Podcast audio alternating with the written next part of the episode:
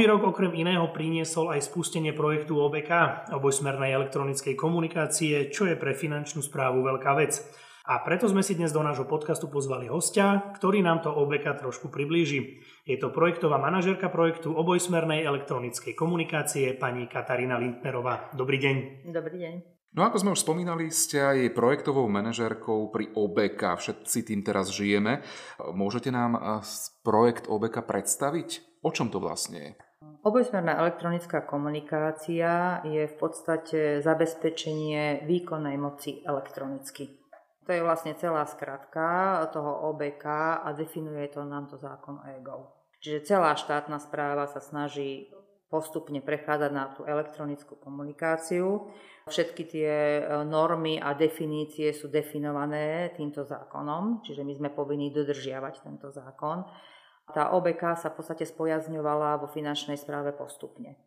OBK je smer 1, elektronická komunikácia od subjektov k finančnej správe. A potom elektronická komunikácia má aj druhý smer a to bol hlavný zámer OBK a to je komunikácia od finančnej správy ku daňovému subjektu alebo k iným orgánom verejnosti. Čiže akože koniec s tým žltým tzv. lístkom, aj tak toto môžeme povedať? Môžeme to tak povedať, ale v prípade, že daňové subjekty nebudú mať aktívne schránky na doručovanie, mm-hmm tak ten papier aj tak budú dostávať. Aj keď ten papier nebude doručovaný z finančnej správy, Áno. bude doručovaný zo Slovenskej pošty tzv. centrálnym úradným doručovaním, ale nakoniec im ten papier príde. Čiže aby ten koniec žltých lístkov bol fakt aj e, naplnený, tak vtedy musí aj verejnosť pristúpiť na to, že bude komunikovať elektronicky s finančnou správou. Nie všetky daňové subjekty túto povinnosť majú. Niektoré ju majú zo zákona, to sú právnické osoby, ale ostatné ju majú dobrovoľne. Ale je to pre nich lepšie, Je to pre nich lepšie, ale musia proste pristúpiť k tomu tak, Musia to pochopiť. Musia že... pochopiť, že je to pre nich výhodnejšie, zriadím si tú schránku, ja na UPVS zriadenú mám, ja si ju aktivujem na doručovanie a vtedy nám tam ten orgán verejnej moci môže tie dokumenty doručovať elektronicky. V prípade, že si ju neaktivuje na doručovanie, mm-hmm Naďalej mu bude chodiť papier nie z finančnej správy, ale ako centrálne úradné doručovanie prostredníctvom Slovenskej pošty, ale bude to papier. Tu sme teda už načrtli možno nejaké výhody, ktoré by to mohlo priniesť tým daňovníkom. Skúsme sa teraz rozprávať chvíľu aj o výhodách, ktoré to prinesie jednak teda aj daňovníkom, ale aj finančnej správe. Najväčšou výhodou je rýchlosť. Rýchlosť komunikácie. To znamená, keď e, rýchlosť smerom od daňového subjektu je už zabezpečená tým, ak s nami subjekt komunikuje elektronicky, okamžite ako podá daňové priznanie, okamžite sa toto priznanie dostáva do systémov finančnej správy, je štrukturované, okamžite sa dá spracovať, nie je tam žiadna manuálna práca typu, že by ho musel niekto verifikovať, dokonca skenovať alebo dokonca typovať manuálne, čo boli tie roky okolo roku 2000. Čiže toto, toto je vec, na ktorej už e, teraz musí mať subjekt nejakú pozitívnu informáciu. Proste podám daňové priznanie, do pár sekúnd je vo finančnej správe. Časť daňovníkov bola zvyknutá komunikovať smerom na finančnú správu cez portál finančnej správy. Teraz im my posielame veci na Slovensko SK. Nebude to pre nich trochu metúce? Prečo nemôžu ísť stále cez, to, e, cez ten portál? Hovorí o tom zákon ako hovorí o tom zákon EGO a my sme mali isté prechodné obdobie, kde sme do konca minulého roku mohli doručovať aj na portál finančnej správy. Ale od 1.1.22 to prechodné obdobie už skončilo a my sme povinní doručovať na ústredný portál verejnej správy. Na ústredný portál verejnej správy doručuje nielen finančná správa, ale aj proste iné orgány verejnej moci. Čiže z pohľadu toho daňovníka je logické, že by mu to mohlo pomôcť, že budem komunikovať z jedného bodu. Bude dostávať rozhodnutia, oznámenia, komunikáciu od iných orgánov verejnej moci, nielen od finančnej správy, na jedno miesto. Čiže z tohto pohľadu je to logické. To, čo je možno pre daňové subjekty nie že metúce, ale neviem či nekomfortné, je, že štrukturované podania podávajú na portál finančnej správy.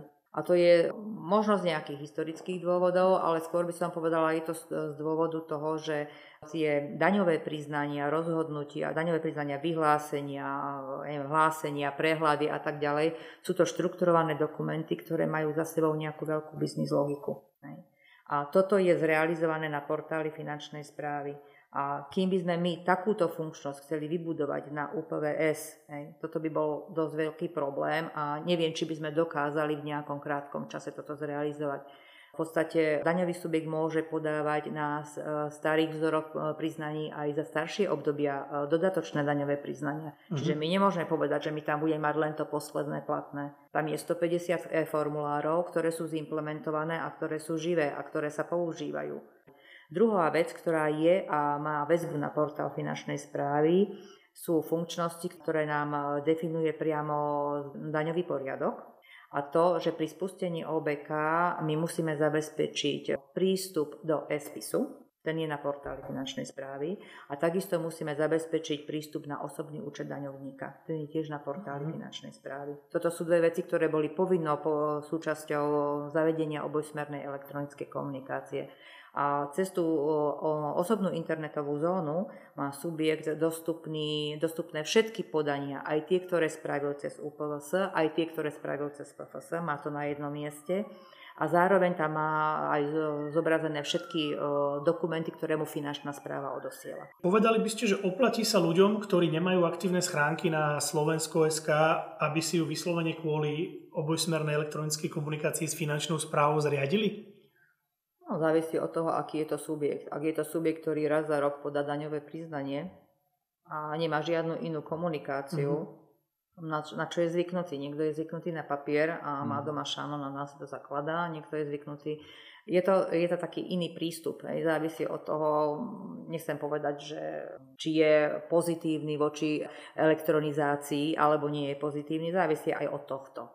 Nie každý podnikateľ, alebo teda nepodnikateľ, nie každá fyzická osoba, občan, že mu vyhovuje, že, má, že bude chodiť na ústredný portál verejnej správy a bude si tam mhm. preberať dokumenty. Čiže je to veľmi Niekomu, individuálne. Je to veľmi individuálne, ako sa rozhodne. Ono to závisí asi aj od toho celkového vývoja spoločnosti. OK, tak sme sa opäť niečo zaujímavé dozvedeli a naučili. Pani Lindnerová, ďakujeme, že ste prijeli naše pozvanie a že ste nám porozprávali nie len o OBK.